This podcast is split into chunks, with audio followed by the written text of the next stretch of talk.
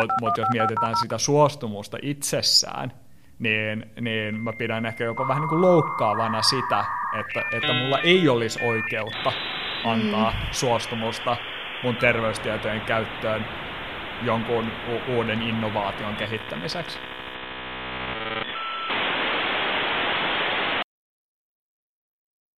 Tervetuloa kuuntelemaan ATK-kästiä. ATK-cast on IT-oikeuden yhdistyksen podcast, jossa keskustellaan ajankohtaisista teknologiajuridiikan ilmiöistä yhdessä alan asiantuntijoiden kanssa. Tänään meillä on aiheena terveysdata ja lainsäädännön uudet tuulet. Minun nimeni on Anni-Maria Taka ja olen IT-oikeuden yhdistyksen hallituksen jäsen ja juristi Dietmar Tinrenius asianajatoimistossa. Olen erikoistunut tietosuojaan, terveysteknologiaan ja terveydenhuoltosektoriin liittyviin juridisiin kysymyksiin ja onkin mukava päästä keskustelemaan ihan omasta lempiaiheesta. Tänään minulla on täällä vieraana Peter Hänninen. Tervetuloa Peter. Kiitoksia. Peter on myös koulutukseltaan juristi ja töissä Nanoform-nimisessä suomalaisessa lääkekehitysyhtiössä. Peterillä on aiempaa työkokemusta muun muassa asianajomaailmasta sekä Helsingin yliopistolta. Hänen erityisosaamistaan ovat muun muassa life science, tietosuoja, terveysteknologia ja muutenkin terve- teknologialiitännäiset juridiset kysymykset. Eli hän on tämän alan ihan erityisasiantuntija ja kiva päästä juttelemaan sun kanssa näistä aiheista. Kertoisitko vielä lisää itsestäsi ja mitä teet Nanoformilla? Joo, mielellään. Äh, toimin ensimmäinen syyskuuta alkaen nyt Nanoformin äh, General Counselina ja vastaan siellä kaikista lakiasioista sekä meidän sisäisestä lakitoiminnosta että, että myös meidän ulkoisista kumppaneista, äh, IPR-asioista, paljon compliance-asioita ja, ja muutenkin kaikista niistä päivittäin eteen tulevista kysymyksistä, mitä, mitä Nanoformilla on. Uh, Nanoform on, on niin kuin sanoit, lääkealan yritys. Me toimitaan meidän lääkekehitysasiakkaiden uh, kumppanina heidän uh, haasteissa, mitkä liittyy partikkeli, partikkelikoon hallintaan. Eli yksi iso ongelma lääketeollisuudessa on se, että lääkeaineet liukenee huonosti ja varsinkin uudet lääkkeet on, on erityisesti ongelmallisia tämän kannalta. Ja meillä on sitten oma patentoitu teknologia, jolla me pienennetään sitä lääkeaineen partikkelikokoa, joka sit, parantaa liukoisuutta ja, ja toivottavasti sit, avaa ovia meidän asiakkaille, jotta he saa heidän uusia lääkkeitä sit markkinoille. ennen tätä mä olin tosiaan asianajomaailmassa Boreniuksella ja tein siellä muun muassa Nanoformin kanssa töitä ja, ja, ja monen muun uh, lääke, lääke- ja, ja terveysteknologiapuolen yrityksen kanssa. Eli toi aihepiiri, mitä tänään käsitellään, on tosiaan todella lähellä omaakin sydäntä. Ja, ja ennen sitä olin Helsingin yliopistolla, en tehnyt siellä tutkimusta, vaan, vaan toimin siellä myös juristin roolissa ja, ja varsinkin lääke, lääke- ja terveystutkimuksen parissa ää, aika, aika laajalla skaalalla. Ää, sen lisäksi mä, mä olin myös mukana ja ho, hoidin yliopiston sijoituksia eri ää, listaamattomiin yhtiöihin ja, ja, ja yliopiston patenttilisointiin ja muutenkin tutkimuksen kaupallistamiseen liittyviä juridisia kysymyksiä. Ja, ja, ja Nanoformhan on myös yksi Helsingin yliopiston spinnautti, eli tämä, tämä lääke, lääkepuoli ja siinä olevat yritykset, niin ne on seurannut mukana tässä jo monen vuoden aikana. Joo, todella mielenkiintoista ja sulla on monipuolista kokemusta täältä kentältä. Mikä sai sut alun perin innostumaan tästä alasta? No se on tietysti hyvä kysymys ja mä luulen, että siihen liittyy paljon sattumanvaraisuutta äh, myös. Äh, äh, mua on aina kiinnostanut uudet ilmiöt ja, ja sekä teknologian piirissä, mutta mut myös yhteiskunnallisella tasolla. Ja, ja ehkä se oli yksi syy, minkä takia alun perin meni oikeikseen, mutta mut sitten varsinkin oikeiksen aikana, kun miettii, että okei, että mitä haluaa tehdä isona, niin äh, mä olin vaihdossa Yhdysvalloissa ja, ja siellä oikeastaan tutustuin tähän niin kuin yliopistotutkimuksen kaupallistamisen kenttään, ja, ja sitä kautta päädyin sitten niin kuin Helsingin yliopistolle tekemään näitä juttuja. Ja se oli oikeastaan siellä, missä mun silmä tavautui silleen, että a, että, että tämä niin kuin personalized medicine ja geeniteknologia ja, ja datan käyttö ja koneoppimismallit diagnostiikassa, vaikka minkä tyyppisiä niin teknologisia ilmiöitä, jotka ovat uskomattoman mielenkiintoisia. Ja varsinkin se, että ne tutkijat, joiden kanssa teki töitä siellä, oli niin uskomattoman innostuneita siitä heidän omasta tutkimuksestaan ja siitä, mitä he teki, niin, niin siinä tuli semmoinen aha-elämys, että okei, että ehkä se, sen, mikä itseä kiinnostaa juridiikassa, on ennemminkin se, mihin sitä voidaan soveltaa, ne ilmiöt, eikä niinkään semmoiset yksittäiset, spesifit oikeudelliset kysymykset itsessään. Ja, ja, ja silloin kun tehdään niin teknologian ja uuden kanssa töitä, niin silloin on, on paljon sellaisia kysymyksiä, mihin ei ole valmiita vastauksia. Ja ehkä sekin jotenkin kiinnosti, että et, et tuntuu, että okei, että et tässä ympäristössä niin, niin ei tarvitse olla sitä niin kuin 40 vuoden kokemusta siitä, miten jokin tietty transaktio tehdään, mm. koska monet niistä kysymyksistä on niin uusia, että ei niihin välttämättä ole ole mitään niin kuin valmista mallia. Toki ottaa huomioon se, että, että, että mitä enemmän on nähnyt erityyppisiä varioitioita historiassa, niin ehkä sitä valmiimpi on niin kuin vastaamaan uusinkin haasteisiin, mutta, mutta tämän tyyppiset asiat ehkä tähän on, on tuonut.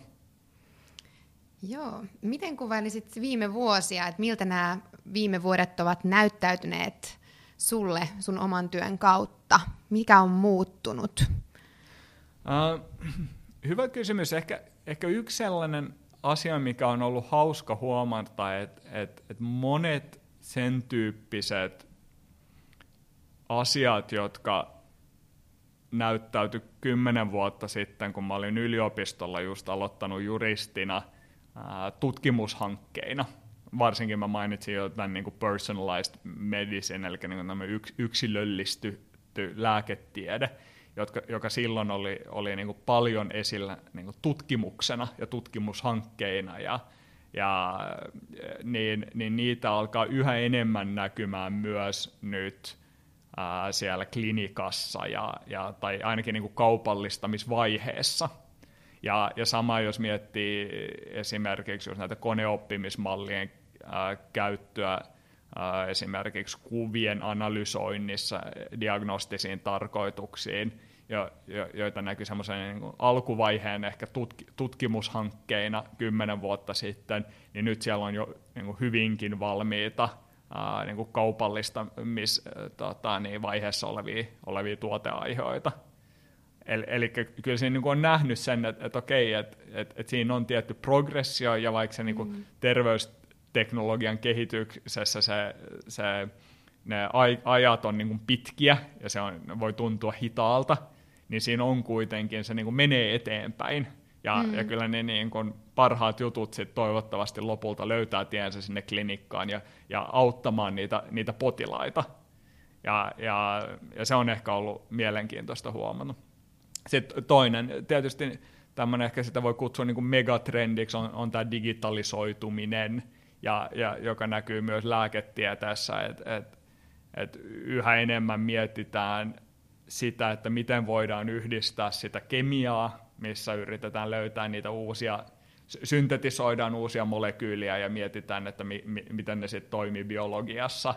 Ja sitten se yhdistetty sit erityyppisiin digitaalisiin ratkaisuihin ää, sekä tukemaan sitä sitä oikeiden lääkemolekyylien löytämistä, mutta my- myös siellä niin kuin potilaan puolella. Että aina se paras hoito ei ehkä ole, ole joku, joku pilleri, vaan se voi olla myös joku digitaalinen ratkaisu, joka, joka joko tukee sitä hoitoa tai ehkä kokonaan korvaa sen hoidon.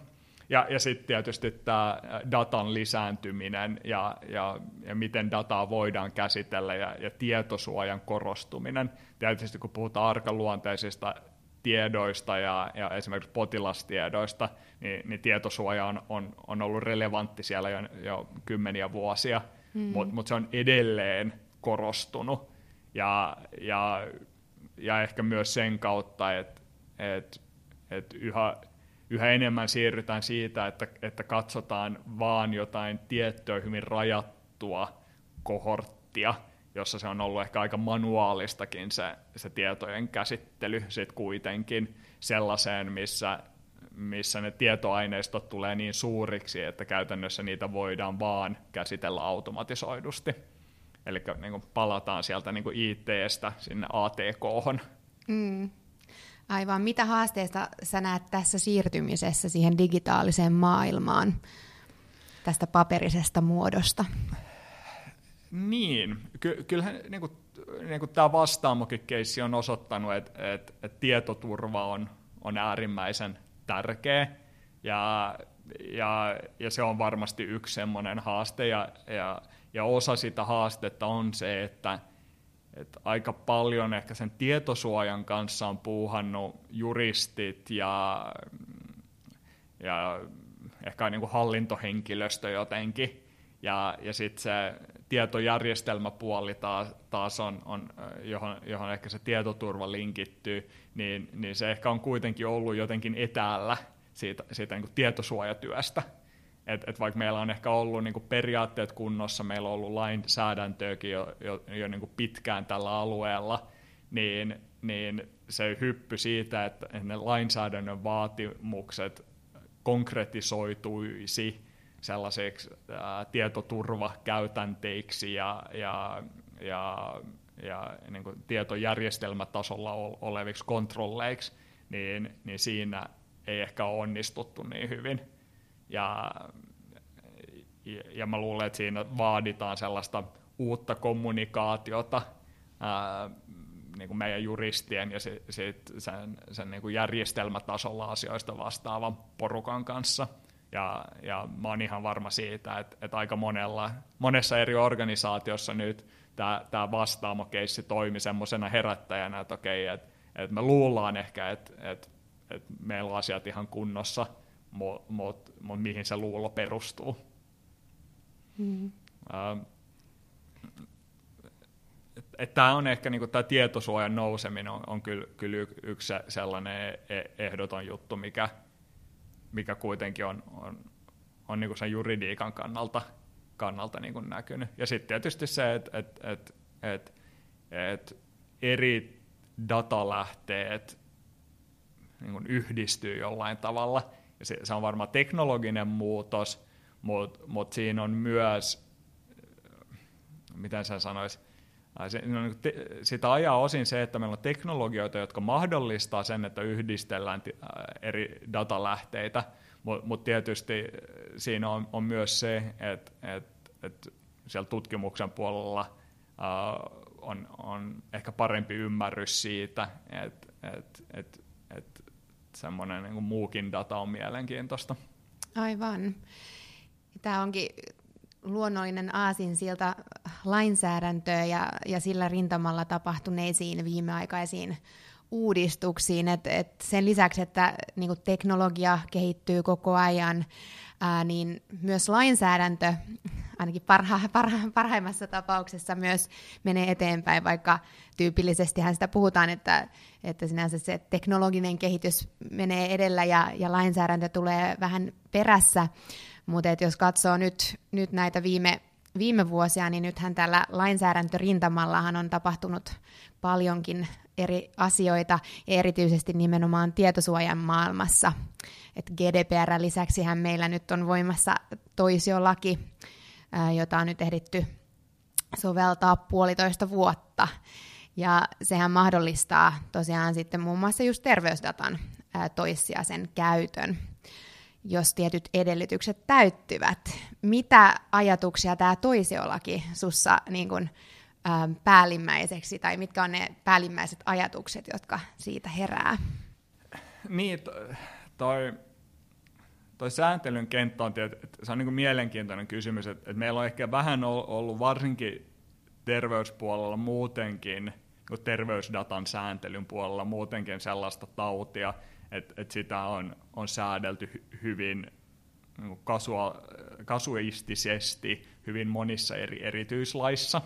Ja, ja, ja, ja, ja, ja varsinkin sen, sen terveystiedon hyödyntämistä äh, esimerkiksi tutkimukseen, niin, niin se on ollut sellainen palapeli, jossa, jossa riippuen siitä, että missä se data on sijainnut, niin, niin se sääntely on ollut, ollut detaljeissaan ehkä vähän erilaista, mutta ainakin sitä on tulkittu sitten eri rekisterin pitäjien toimesta hyvin eri, eri, eri tavalla.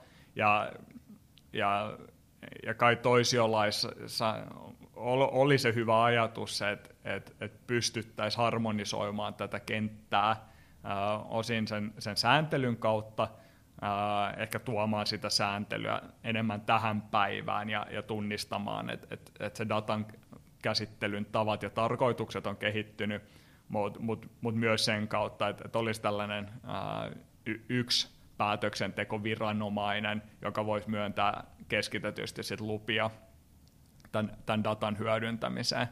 Ja, ja, ja kyllä mä uskon, että sellaiselle oli osin tarvetta, että meillä oli esimerkkejä, ää, esimerkiksi keissejä, jotka oli mennyt kohoon asti siitä, että et oli tulkittu eri tavalla sitä, mitä esimerkiksi tieteellinen tutkimus on.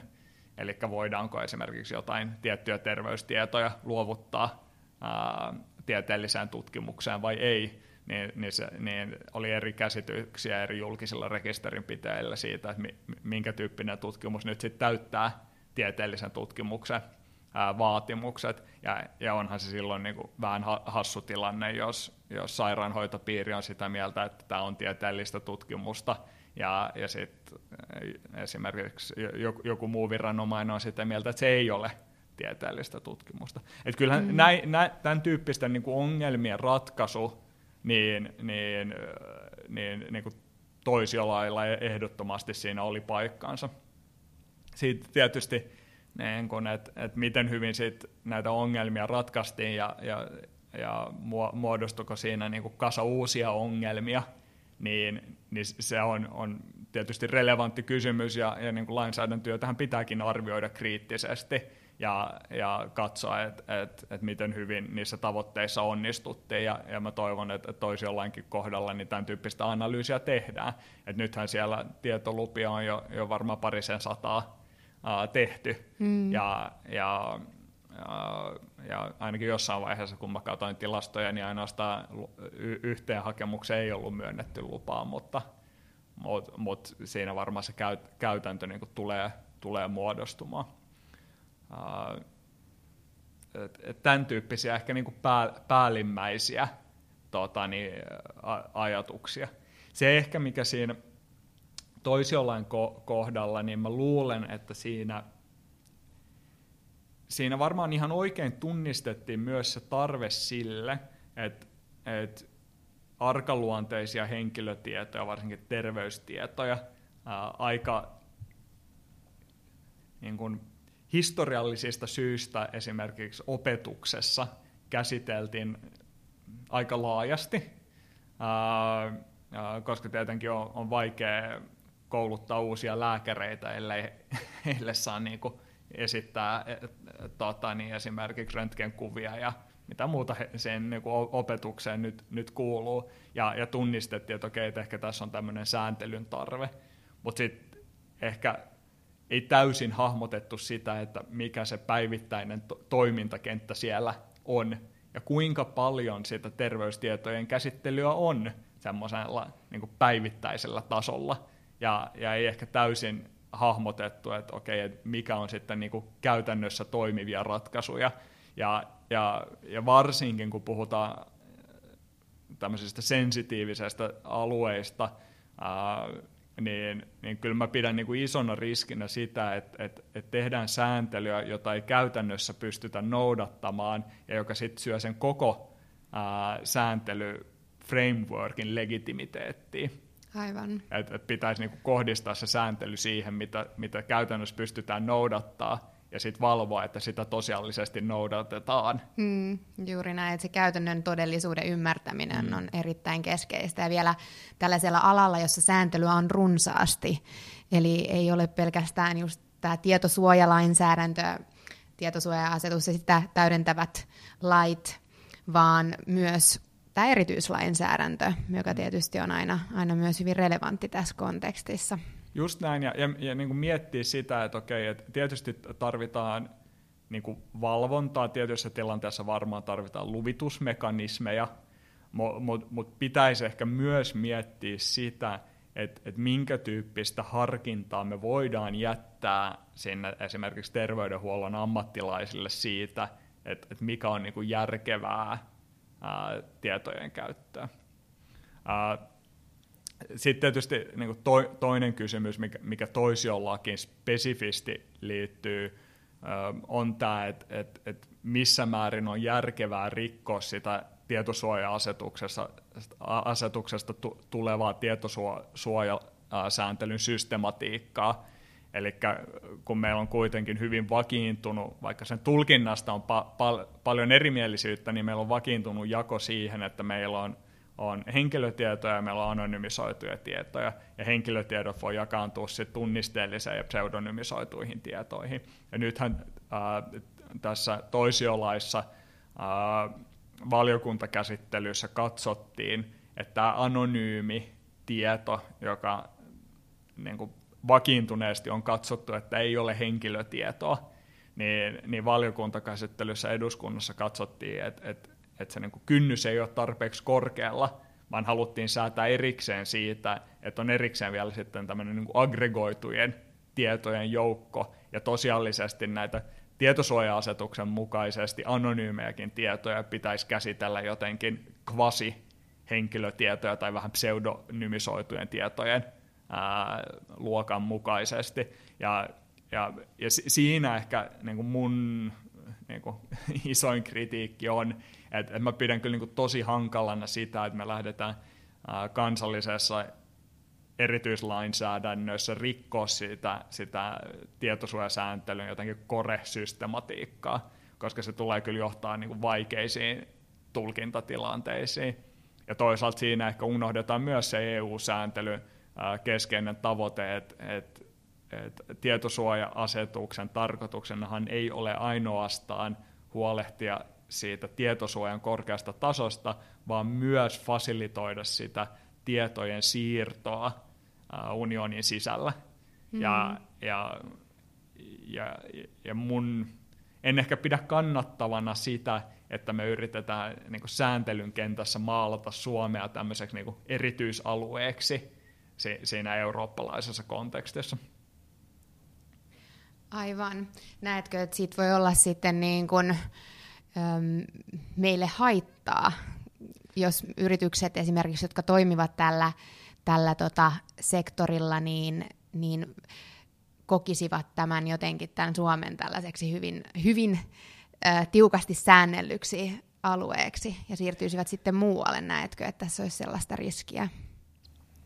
No sanotaan näin, että, että niin toisiolain esimerkki, kun se on kuitenkin niin ehkä spesi, spesifi to, toimialue, niin, niin si, siinä on niin pienempi suora sellainen riski, ää, ää, varsinkin ottaa huomioon, että kuitenkin toisiolaissa on niin paljon hyvääkin, ää, mutta ehkä niin laajemmassa kuvassa – niin, niin semmoinen tendenssi, missä mennään enemmän siihen suuntaan, e, että ei säännellä tietosuojaa tällaisten hyvin perustavaa laatua olevien periaatteiden pohjalta, vaan halutaan keksiä niin kuin, omia määritelmiä ja omia tulkintoja, niin, niin se on ehkä ongelmallista. Ja ja, ja, ja toinen ehkä, miss, missä tämä näkyy, on, on myös se, että, että, että miten just tämä tieteellinen tutkimus ymmärretään, niin, niin kuin mainitsin. niin, niin se on varmaan semmoinen, mikä niin kuin tulevaisuudessa tullaan näkemään, että mihin se tulkinta menee. Et, et, et kyllä se tietosuoja-asetuksessa otettu aika laaja tutkimuksen käsite ää, on hyvin erilainen kuin, kuin se sitä tieteellisyyttä painottava tutkimuksen käsite oli, mikä, mikä meillä aikaisemmin Suomessa oli ehkä vallitseva tu, tu, tulkinta siitä, että, että mikä, mikä on niin kuin oikeaa tutkimusta ja mikä on sitten ää, tuotekehitystä. Ja, ja siinähän ehkä niin tämä toisiolaki on myös hy, hyvä esimerkki siitä, että et, et valiokuntakäsittelyssä oli tämä haaste tämän, tämän innovaatiotoiminnan sääntelyn ympärillä. Aivan, siellä on tosiaan useam, useampia termejä, jotka on niin ikään uusia juuri tässä kontekstissa, että on tämä kehitys- ja innovaatiotoiminta, joka edellyttää tosiaan sitä, että tietolupaviranomainen muuttaa sen terveysdatan aggregoiduksi tilastotiedoksi ennen kuin sitä voidaan luovuttaa sitten tälle hakijalle. Sitten siellä on toisaalta tietojohtamisen käsite, joka sekin tässä nimenomaisessa kontekstissa on uusi. Ja no sitten siellä on tieto, tieteellinen tutkimus, se tulee sitten sieltä tietosuoja-asetuksesta, niin kuin mainitsitkin, niin, niin useampia uusia, uusia käsitteitä on nyt mukana, niin se tietysti herättää monia kysymyksiä, että miten sitten näitä, näitä tulee tulkita ja soveltaa käytännön elämässä. Just, just näin, ja, ja kyllähän tämä kehitys- ja innovaatiotoiminta, johon sitten tämä jo myös meidän ke- aikaisemmin keskustelema ää, aggregoidun tiedon käsite liittyy, on, on niin hy- hyvä esimerkki mun mielestä tämmöisestä niin ongelmallisesta sääntelystä, ja siihen liittyy ehkä monta ongelman tasoa. Yksi on se, että, että nämä, tämä sääntely muuttui radikaalisti siellä valiokuntakäsittelyssä, ja, ää, ja, ja ehkä, ehkä se johti myös siihen, sit, että ei, ei keretty tekemään hyvin punnittuja ratkaisuja, vaan yritettiin löytää semmoisia niin quick fixes, jolla se laki saatiin läpi. Ää, ää, jos, jos pohjaksi oltaisiin otettu tämmöinen laaja tutkimuksen käsite, niin mun mielestä ehkä se kysymys olisi pitänyt esittää, että okei, et, et tarvitaanko tämmöistä kehitys- ja innovaatiotoiminnan termiä ollenkaan tai käyttötarkoitusta ollenkaan. Et, et eikö se tietosuoja-asetuksen mukaan tulkittu tutkimus kata aika pitkälti myös ne, sanotaanko ainakin oikeutetut käyttötarkoitukset, mitä siellä on. Ja, ja jos oltaisiin sitten jätetty kokonaan pois tämä kehittämis- ja innovaatiotoiminta siellä, niin silloin olisi ollut ehkä se kysymys myös, että, että, että no tarvitaanko tämmöistä niin kuin aggregoidun tiedon käsitettä, että, ne, se ongelmakenttä niin kuin linkittyy toisiinsa jollain tavalla. Ää, ää, jos katsoo niitä esimerkkejä, mitä, mitä siihen kehittämis- ja innovaatiotoimintaan liittyy, niin, niin siellähän esimerkiksi on tällaista just, että, että käytetään dataa koneoppimisen tukena tai muuta. Ja, ja jos, jos katsotaan, että mihin se lääketiede on menossa, niin siellä on paljon hyvinkin relevantteja ää, applikaatioita, jotka liittyy just siihen, että no, voidaan puhua tekoälystä, mutta mut just, että käytetään koneoppimismalleja, jotta voidaan luoda sellaisia sovelluksia, jotka esimerkiksi ää, tunnistaa kuvista jotain ää, aivoverenvuotoa tai tunnistaa jotain syöpäkasvaimia jo, jo, jostain äh, äh, kuvasta, mikä on otettu, tai tunnistaa esimerkiksi harvinaisia sairauksia isosta määrästä koetuloksia, mitä on tehty. Ja nämä on niin äärimmäisen mielenkiintoisia, relevantteja, potilasta suoraan hyödyntäviä sovelluksia, jotka samaan aikaan ratkaisee yhden niistä isoimmista ongelmista, mitä tässä maassa on, joka on tämä terveydenhuollon koko ajan kasvavat kustannukset. Ja nyt me ollaan tässä tietosuojakentässä, mikä liittyy terveydenhuollon tietojen käsittelyyn maalaamassa itseämme sellaiseen nurkkaan, missä me sanotaan, että, a, että tämmöinen koneoppiminen ja, ja tekoälykehitys, niin, niin se on enemmän tämmöistä niin kehittämis- ja innovaatiotoimintaa. Sitten me ollaan toisenlaissa nyt sanottu, että okei, että kehittämis- ja innovaatiotoimintaa, niin sitä voidaan tehdä vain aggregoidulla tiedoilla. No, kyllähän silloin se kysyy, että no, miten sä sitten opetat sitä jotain kuvantunnistusalgoritmia, jossa voit käyttää ainoastaan aggregoituja tietoja, että miten sä aggregoit sen kuvan.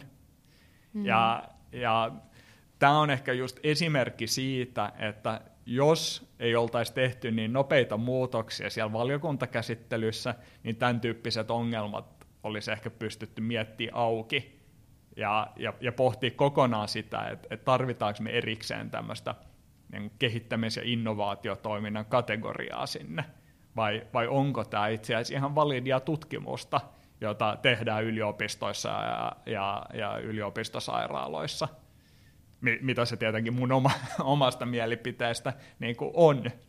Ja, ja, tota, niin, ää, ja, ja mikä, mitä sitten se kehittämis- ja innovaatiotoiminta on, niin, niin, niin mä en osaa edes oikein niin kuin vastata siihen. Aivan. Ja tässä varmastikin olisi erittäin tärkeää, että eri, eri tahot käy tätä dialogia ää, juuri, juuri nyt. Nyt on niin sinänsä se kriittinen aikakin, että, että toisaalta sitten on se dialogi viranomaisen kanssa ja, ja lainsäätäjänkin kanssa, että, että tota, heillekin tulee se tieto siitä, että mitkä on näitä käytännön haasteita, jos lakia tulkitaan niin ikään nyt sitten niin kuin tiukemmin, kun on tarkoituksenmukaista mahdollisesti. Niin, just näin, ja, ja että jos tunnistetaan, että et eh, ehkä niin kuin laki vaatii jonkin tyyppistä niin kuin fine-tuningia, mm. niin, niin sitten ryhdytään siihen. Aivan. Sittenhän meillä on niin kuin mu- muutakin lainsäädäntöä tällä hetkellä pöydällä, esimerkiksi biopankkilain uudistamista ja genomilaki, josta oli jo, jo tota, niin luo, luonnoskin, ja joka torpattiin niin pahasti, että se meni takaisin valmisteluun ja, ja näin. Et, et kyllä niin kuin selkeästi tässä terveysdatan käsittelyn kentässä on semmoista tiettyä kipuilua, että et erityyppiset intressit vetää vähän eri suuntiin, ja, ja meillä on ehkä kansallisesti ollut haasteita siinä, että miten näitä yhteensovitetaan. Ja, ja ehkä pitäisi ottaa semmoinen yksi askel taaksepäin ja miettiä sitä koko lainsäädännön systematiikkaa, että mitä säännellään ja millä tavalla – ja, ja mitä meidän itse asiassa tarvitsee säännellä kansallisesti. Ja, ja, ja ainakin se, että et, et mietittäisiin todella tarkkaan, missä meidän tarvitsee kansallisesti irtaantua semmoisista hyvin siihen tietosuojasääntelyyn niin kuin systematiikkaan syvälle menevistä periaatteista, kuten tämä henkilötiedon ja anonyymin tiedon erottelu, mistä mä aikaisemmin puhuin. Joo, paljon on kysymyksiä ja tota, mielenkiintoinen on kyllä tämä kenttä sekä sen lainsäädännön näkökulmasta että sitten ihan sen, sen niinku teknologian ja käytännön, käytännön niinku puolen näkökulmasta. Jos vielä palataan tuohon toisiolakiin ja, ja tota, siihen liittyviin kysymyksiin ja siihen lainsäädäntövaiheeseen, niin siinähän suostumus – perusteena saada tietoja käyttöön, niin niin ikään sitten sivuutettiin ihan siinä loppumetreillä. Eli siinä lopullisessa versiossa sitten ei ollutkaan enää sitä mahdollisuutta, että olisi suostumuksen perusteella voinut sitten äm, saada näitä tietoja hyödynnettyä tämmöiseen kehitys- ja innovaatiotoimintaan? Mitä tämä, mitä tämä herättää, mitä ajatuksia? Joo, tämä on niinku, tämä linkittyy just niin kuin sanoit toisiollain kontekstissa myös aika hyvin just tähän, tähän kehittämis- ja innovaatiotoiminnan problematiikkaan, missä hallituksen esityksessä oli yritetty ratkaista tätä haastetta siinä, että miten hyväksyttävästi käyttää henkilötietoja sen tyyppiseen käsittelyyn, joka ei sitten luonteeltaan ole tutkimusta. Ja, ja, ja silloin siellä oli ajateltu, että, että, että se olisi mahdollista suostumuksen perusteella, mikä sitten katsottiin kuitenkin ää, va, valiokuntakäsittelyssä, että, että, että, että suostumus on, on, on niin epäsopiva ää, käsittelyperuste tämän tyyppisessä henkilötietojen käsittelyssä.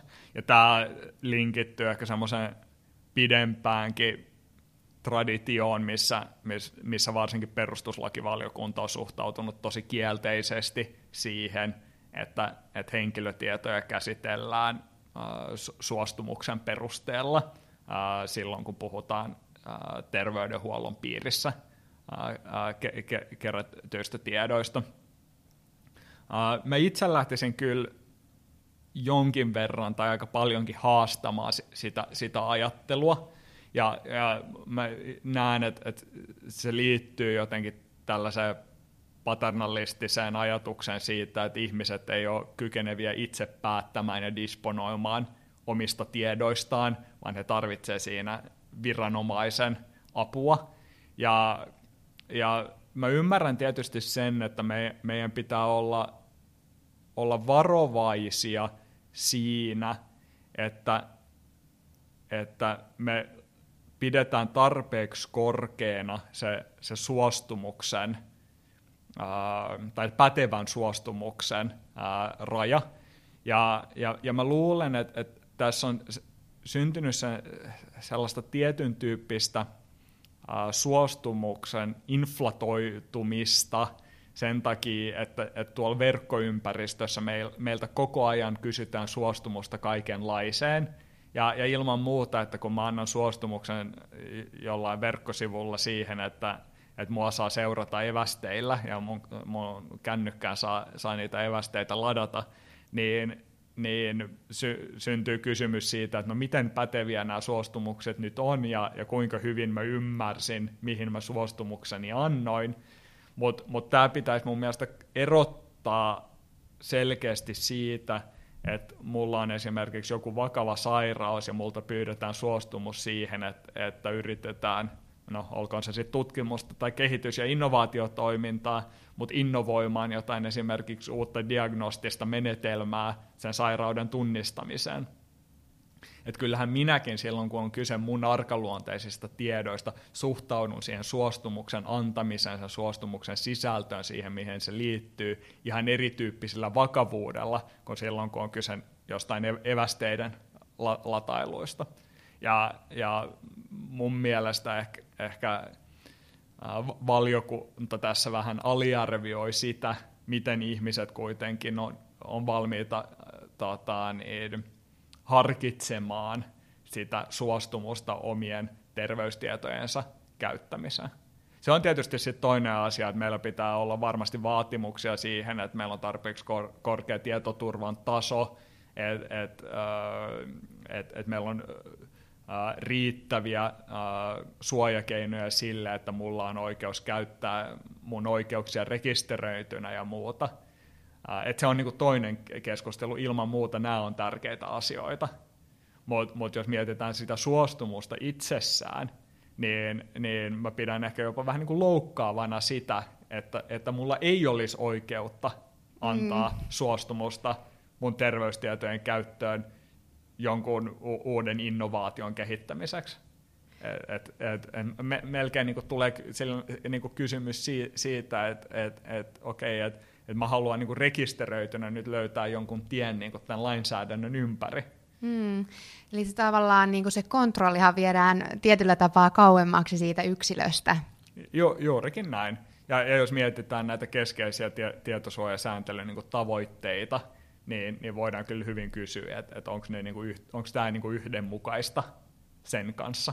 Aivan, koska suostumus kuitenkin on yksi niistä käsittelyperusteista niin. tietosuoja-asetuksessa ja myös mitä tulee terveysdatan käsittelyyn, että, niin. että lähtökohtaisestihan se toimii yhtenä perusteena käsitellä myös terveysdataa. Mutta kun puhutaan ensisijaisista käyttötarkoituksista, että tässähän onkin mielenkiintoista nyt tämä jako, jako niihin tilanteisiin, joissa sitä terveystietoa käsi, käsitellään ensisijaisessa käyttötarkoituksessa, eli esimerkiksi kerätään just suoraan henkilöltä, kun jos esimerkiksi otan jonkun sovelluksen käyttöön ja siinä annan, annan sitten tälle yritykselle henkilötietojani, ää, jotka ovat sitten niin kuin mahdollisesti just terveyteen liittyviä tietoja, niin siinähän on kyse ensisijaisesta käytöstä, ja senhän voi perustaa suostumukselle. Mutta tässä toisiolain maailmassa, kun puhutaan toissijaisista käyttötarkoituksista, niin niihin sitten ei pysty antamaan yksilöstä suostumustaan. Eli, eli se on sitten niin kuin, niin, muiden tahojen, ta, tahojen sinänsä kontrollissa sitten. Ky- kyllä. Ja mun mielestä tämä on hyvä kysy, niin kuin huomio, sanotaanko näin, joka liittyy tähän toisiokäyttöön. Ja, ja se olisi mun mielestä ollut paljon ymmärrettävämpi perustelu, että olisi sanottu, että suostumus käsittelyperusteena ei sovi tämän toisiolain systematiikkaan, koska silloin kun tietoja käsitellään suostumuksen perusteella, niin silloin siinä on kyse ensisijaisesta käytöstä. Et, et jos minä annan nyt suostumukseni siihen, että jotain tieto, tiettyjä minua koskevia tietoja käytetään johonkin tiettyyn uuteen käyttötarkoitukseen, niin silloin niitä käsitellään siinä uudessa käyttötarkoituksessa niin kuin ensisijaisesti sen mm. suostumuksen perusteella. Ja tämä on mun mielestä semmoinen perustelu, jonka mä ymmärrän tosi hyvin ja joka mun mielestä istuu tosi hyvin siihen systematiikkaan. Ja silloinhan se kysymys tuleekin just siihen, että jos mulla nyt on tällaista kehittämis- ja innovaatiotoimintaa, niin mikä estää mua, jos mikään, hakemasta sitten suostumusta, kunhan se on pätevä se suostumus joltain henkilöltä siihen, että hän luovuttaa niitä terveystietoja minulle suoraan juuri siihen käyttötarkoitukseen, ja sitten siinä onkin kyse ensisijaisesta käytöstä. Ja, ja, ja kyllä niin kuin jonkun verran on, on sentinkin tyyppisiä keskusteluita kuullut, missä just pohditaan, pohditaan tätä, että että että että mitkä ne edellytykset on sille, että voidaan kerätä suoraan henkilöiltä heidän suostumukseltaan, heidän terveystietojaan, tämän tyyppiseen kehitys- ja innovaatiotoimintaan, jos nyt sen niin sanoo. Ja, ja, ja, tota, niin, ja, ja kyllä niin kuin oma ehkä toisiolain niin kuin lukutapa on se, että ei ole ihan täysin selvää, että, että, että miten se soveltamisalla suhtautuu tällaiseen silloin, kun on kyse sellaisista tiedoista, jotka on niin kuin ensimmäisen kerran kuitenkin kerätty siinä esimerkiksi potilaan hoitoa varten. Mutta jos potilas sitten hakee ne tiedot ja luovuttaa ne suostumuksellaan jollekin muulle, niin niin eikö se ole sitten se potilaan kuitenkin oikeus, eikä silloin ole kyse niiden tietojen toissijaisesta käytöstä. Erittäin hyvä pointti. Paljonhan tuossa on vielä avoimia kysymyksiä tuossa toisiolajissa ja, ja sinänsä, sinänsähän useammat tulkinnat on ihan mahdollisia. Tietysti itse näen, että siinä on tärkeää ottaa huomioon ihan ne, ne niinku tarkoitukset sen lain, lain taustalla, että miksi mm. se on ylipäätänsä säädetty mitkä on ollut siellä ne tavoitteet, että, että sitä olisi tärkeää tulkita, tulkita niitä, niitä vasten. Joo, ju, just näin, ja, ja ehkä se mu, muutenkin korostuu, kun puhutaan tietosuojasääntelystä, joka kuitenkin pohjautuu siihen unionin sääntelyyn, jo, jossa kuitenkin ehkä vahvemmin on esillä just tämmöinen tavoitteenomainen, anteeksi, tavo, tavoitteenomainen tulkinta, että et, et mitkä ne tietosuojasääntelyn tavoitteet on, ja siinä ehkä just toin e- esille sen, että et, et ainoa tavoite ei ole se, tai, tai se ei ole oikeastaan tavoite ollenkaan, että pyritään minimoimaan niin kuin henkilötietojen käsittely. On mm. paljon henkilötietojen käsittelyä, joka on, on, on todella tärkeää, ja siihen pitää kannustaa, ja, ja, ja ja tietysti, niin kuin, kuten sanottiin, niin pitää huolehtia tietoturvasta, pitää huolehtia siitä, että rekisteröityjen oikeudet toteutuu, mutta mut mä pelkään vähän sen tyyppistä niin poliittista retoriikkaa, mitä on tällä hetkellä ilmassa, että et kukaan ei vois, voi niin kuin tulla ulos ja sanoa, että et me säännellään henkilötietojen käsittelyä liian vähän, mm. vaikka, vaikka sekin on ihan niin kuin relevantti tulokulma joihinkin keskusteluihin. Ja tietysti tämä vastaamokeissi vielä nyt korostaa sitä, että et, et, et on vaikea niin puhua siitä, että et, et säädelläänkö me henkilötietojen käsittelyä oikealla tavalla, vaikka tämä vastaamokeissi just osoitti sen, että kyse ei ollut siitä, että meillä olisi ollut liian vähän sääntelyä, vaan kyse oli siitä, että tietoturvasta ei oltu huolehdittu niin kuin se sääntely vaatii. Tai no, ei tietenkään nyt tiedetä vielä niitä yksityiskohtia, mutta, mutta jos tämä oli se, se tilanne. Joo, erittäin hyviä näkökulmia ja tässä itsekin on, on vahvasti just sitä mieltä, että, että on tärkeää löytää, löytää semmoisia ratkaisuja ja kokonaisuuksia, että toisaalta tietosuoja on huomioitu, mutta toisaalta myös se, että on erittäin tärkeää, että meidän terveydenhuolto ja koko terveydenhuoltosektori ja terveysteknologia ää, menee eteenpäin, pystyy kehittymään, koska sillä myös mahdollistetaan ihan niin kuin meidän terveyden ää, sitten niin kuin parempi hoito, paremmat diagnoosit, että niin kuin tämän kokonaisuuden ymmärtäminen, joka on siis hyvin moniulotteinen, ja tähän liittyy paljon relevantteja näkökulmia, niin, niin jotenkin tämä, niin kuin, tämä kokonaisuus olisi tärkeää, tärkeää myös ottaa kokonaisvaltaisesti huomioon, kun sitten näitä tarkempia tulkintoja ja linjauksia tehdään. Just näin, ja, ja se, että et oikeasti huolehditaan siitä, että me ei sillä sääntelyllä lukkiuduta johonkin tiettyyn teknologiaan tai, tai johonkin tiettyihin ratkaisuihin tai toimintamalleihin, jotka voi tuntua tällä hetkellä hyviltä, mutta jotka ei ole, ole sit 50-15 vuoden päästä mm. järkeviä. Ja, ja esimerkkinä on esimerkiksi erityyppiset pilvipalvelut, että et niihin on suhtauduttu jotenkin kriittisesti tai, tai on ollut paljon keskustelua siitä, että et, et, aa, et nyt me käytetään tässä jotain Microsoftin pilvipalvelua, että missäköhän ne tiedot sitten on ja ne menee tuonne maailmalle. Ja kyllä se on niin kuin parempi, kun meillä oli tuo oma serveri tuolla kellarissa. Mutta mut siinähän myös tämä niin vastaamokeissi hyvin osoittaa sen, että et, et ehkä ei se niin kuin tietoturvan isoin ongelma ole ollut se, että, että käytetäänkö me pilvipalvelua vai ei.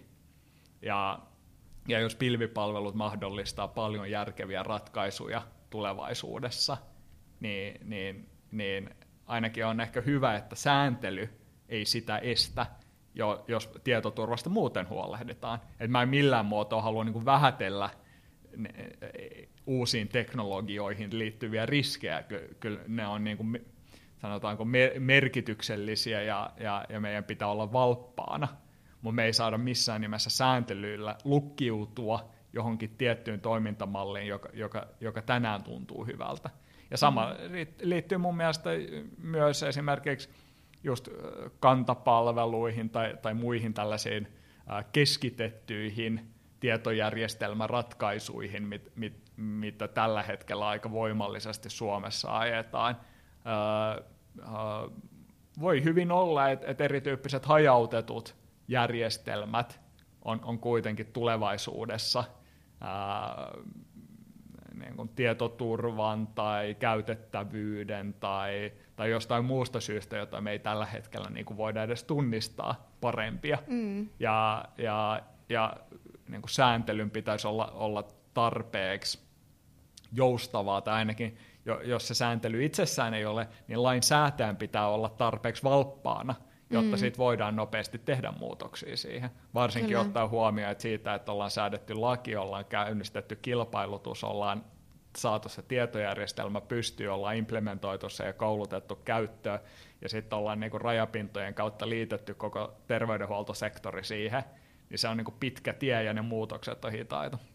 Aivan. Ja just tämä, että kun se teknologia menee koko ajan todella nopealla vauhdilla eteenpäin, niin, niin siinä nopeassa vauhdissa pitäisi pysyä mukana myös, myös lainsäädännön ja, ja, tota, ja erilaisten tulkintojen niin. myös. Niin, ja just jos miettii, että mihin niin teknologiakenttä on menossa, niin, niin, niin jos mietitään niin kuin matkapuhelimia ja, ja, ja ni, niissä olevia sovelluksia ja muuta, niin aika vähän semmoisia niin kansallisia ratkaisuja siellä enää on.